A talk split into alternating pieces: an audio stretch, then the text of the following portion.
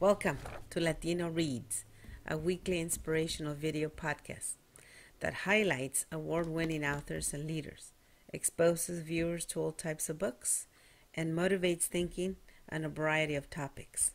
Your host is Maria Elena Cortez. Disfrute. Enjoy. Hello, welcome to Latino Reads. Today we have an amazing and talented uh, author visiting with us, Georgette Baker. Welcome to the show. Thank you. It's great to be here. You're not you're multi-talented and multilingual. That really caught my eye and you're inspiring so many kids. Tell us a little bit about your background. Well, one, the reason I'm multilingual is because I like to talk.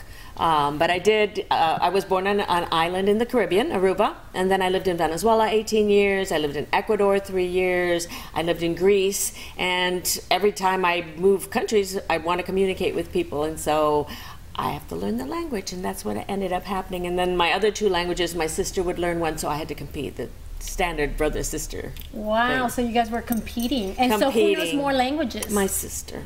Are you serious? How many I does she quit know? at five. She knows seven. Seven. And tell us how many you know? Five. five languages. So that is pretty impressive.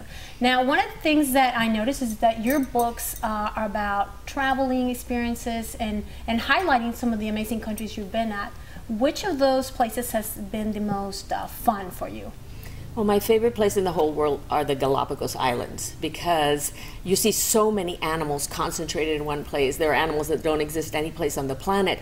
And I love it so much that I wanted to tell children about it. And so that's when I incorporated pictures that I'd taken and written about it. And then, well, why write it only in English when I also know Spanish? So all of my uh, books are bilingual, all of my CDs are bilingual. And I just have a passion for things and I want everybody to know about them. And I think that that's the fountain that spurs on the books. So you're busy out there traveling and learning. When do you find time to sit down and write? Yes. you know, everybody has the same amount of time. Basically, it's a choice. What do you want to do with your time? Um, when you when you stop, uh, and my things are not only based on foreign countries that I've been to. I mean, there are there are things in my own backyard that I'm very passionate about, and so whatever I encounter and I want to share with somebody, then that's what I pick up.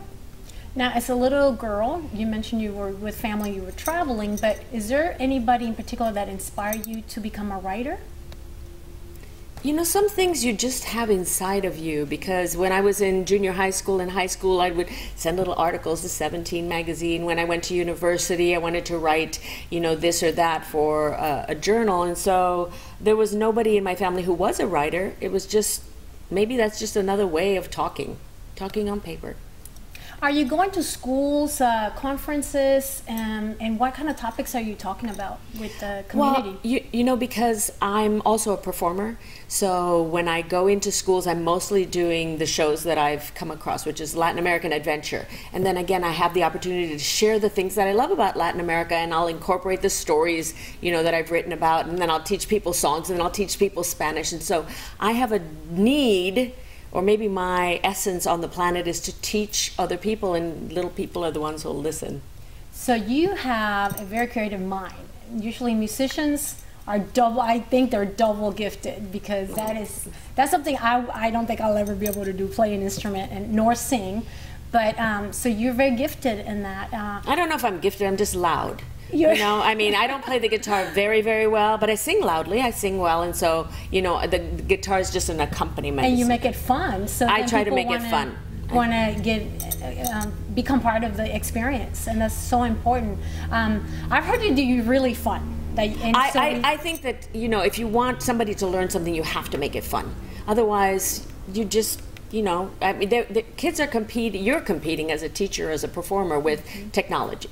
And so, if you're competing with technology and technology is fast and it's colorful and it's wonderful and it's sound, then you have to, you know, bring that too. You have to be colorful and bring sound and sing and tell the story and make noises. And and what kind of instruments do you play?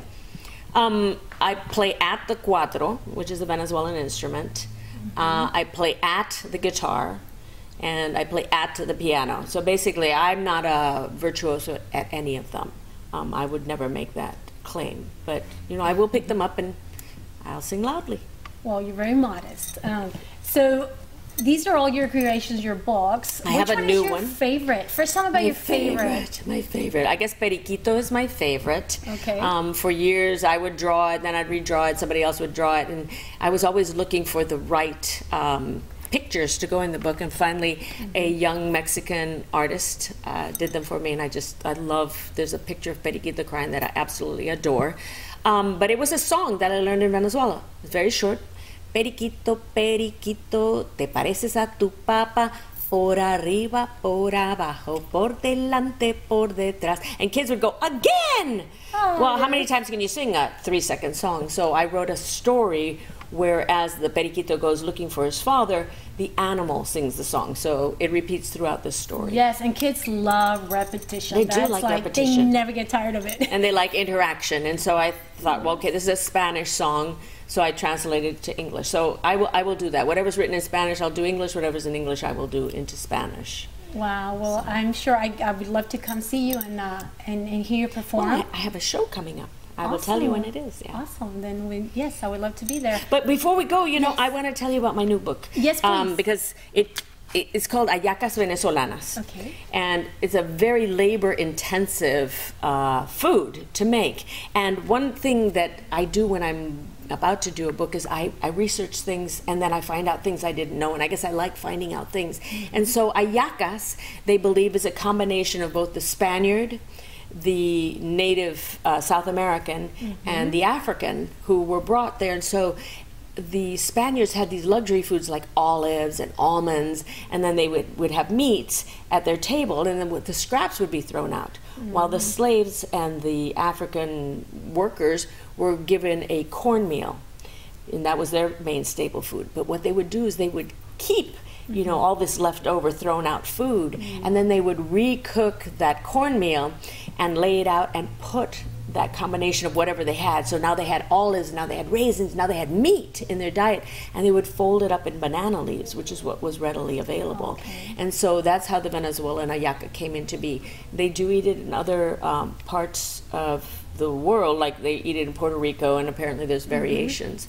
But so this book also labor-intensive. teaches the kids how to make them, or the families how Well, to make it- them. it's- Dice cómo hacerlas.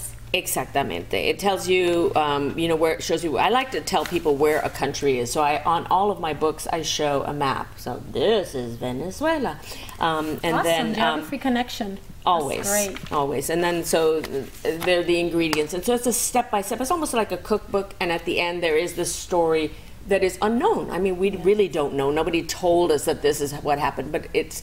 Um, it's thought to be how the process took place. I love books like that because I taught my kids how to uh, about geography and math. And every time I found an opportunity to find books like that, I was like buying them, so they became part of their collection. So congratulations! Looks, Thanks. sounds I- like yeah, fun. I, I agree with you. I think if you want if you want somebody to have fun and learn something, you know, put a song with it, make the story exciting, give them a mm-hmm. geographical location. So, like in Periquito, all of the animals in there are South American animals. Because I mm-hmm. could have thrown in elephants and giraffes and, and made it different, but I thought, no, they should see what a tarantula looks like. They should see a poisoned arrow frog. And those things become important to me. Awesome. Well, thank you so much. It's so exciting. It makes me want to go run home and pick up one of your books. Well, you can get them online. That's right. And Ramona reads, I have girlfriends who read them online, little children who will do um, uh, book reports, and they're online also. So thank Well, you. yes, and we'll be highlighting you in the future as well. So thank you so much for Thank being you. part of Latino Reads, and we look forward to uh, continue to highlight you and see you in the future. Thank you. Thank you so much.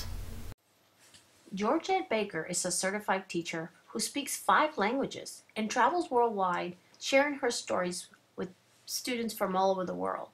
She's a producer of a children's bilingual book and cassette series called Cantemos. Born in the island of Aruba and raised in Venezuela, Georgette received her teaching credentials from Washington University. In addition to performing, Georgette established her own company and produces a line of children's bilingual books and music. Your students will love her stories, so don't miss out. Invite her to your school.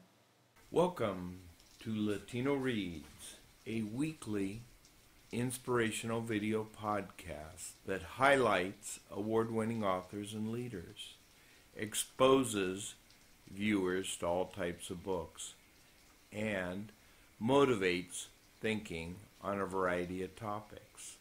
Enjoy.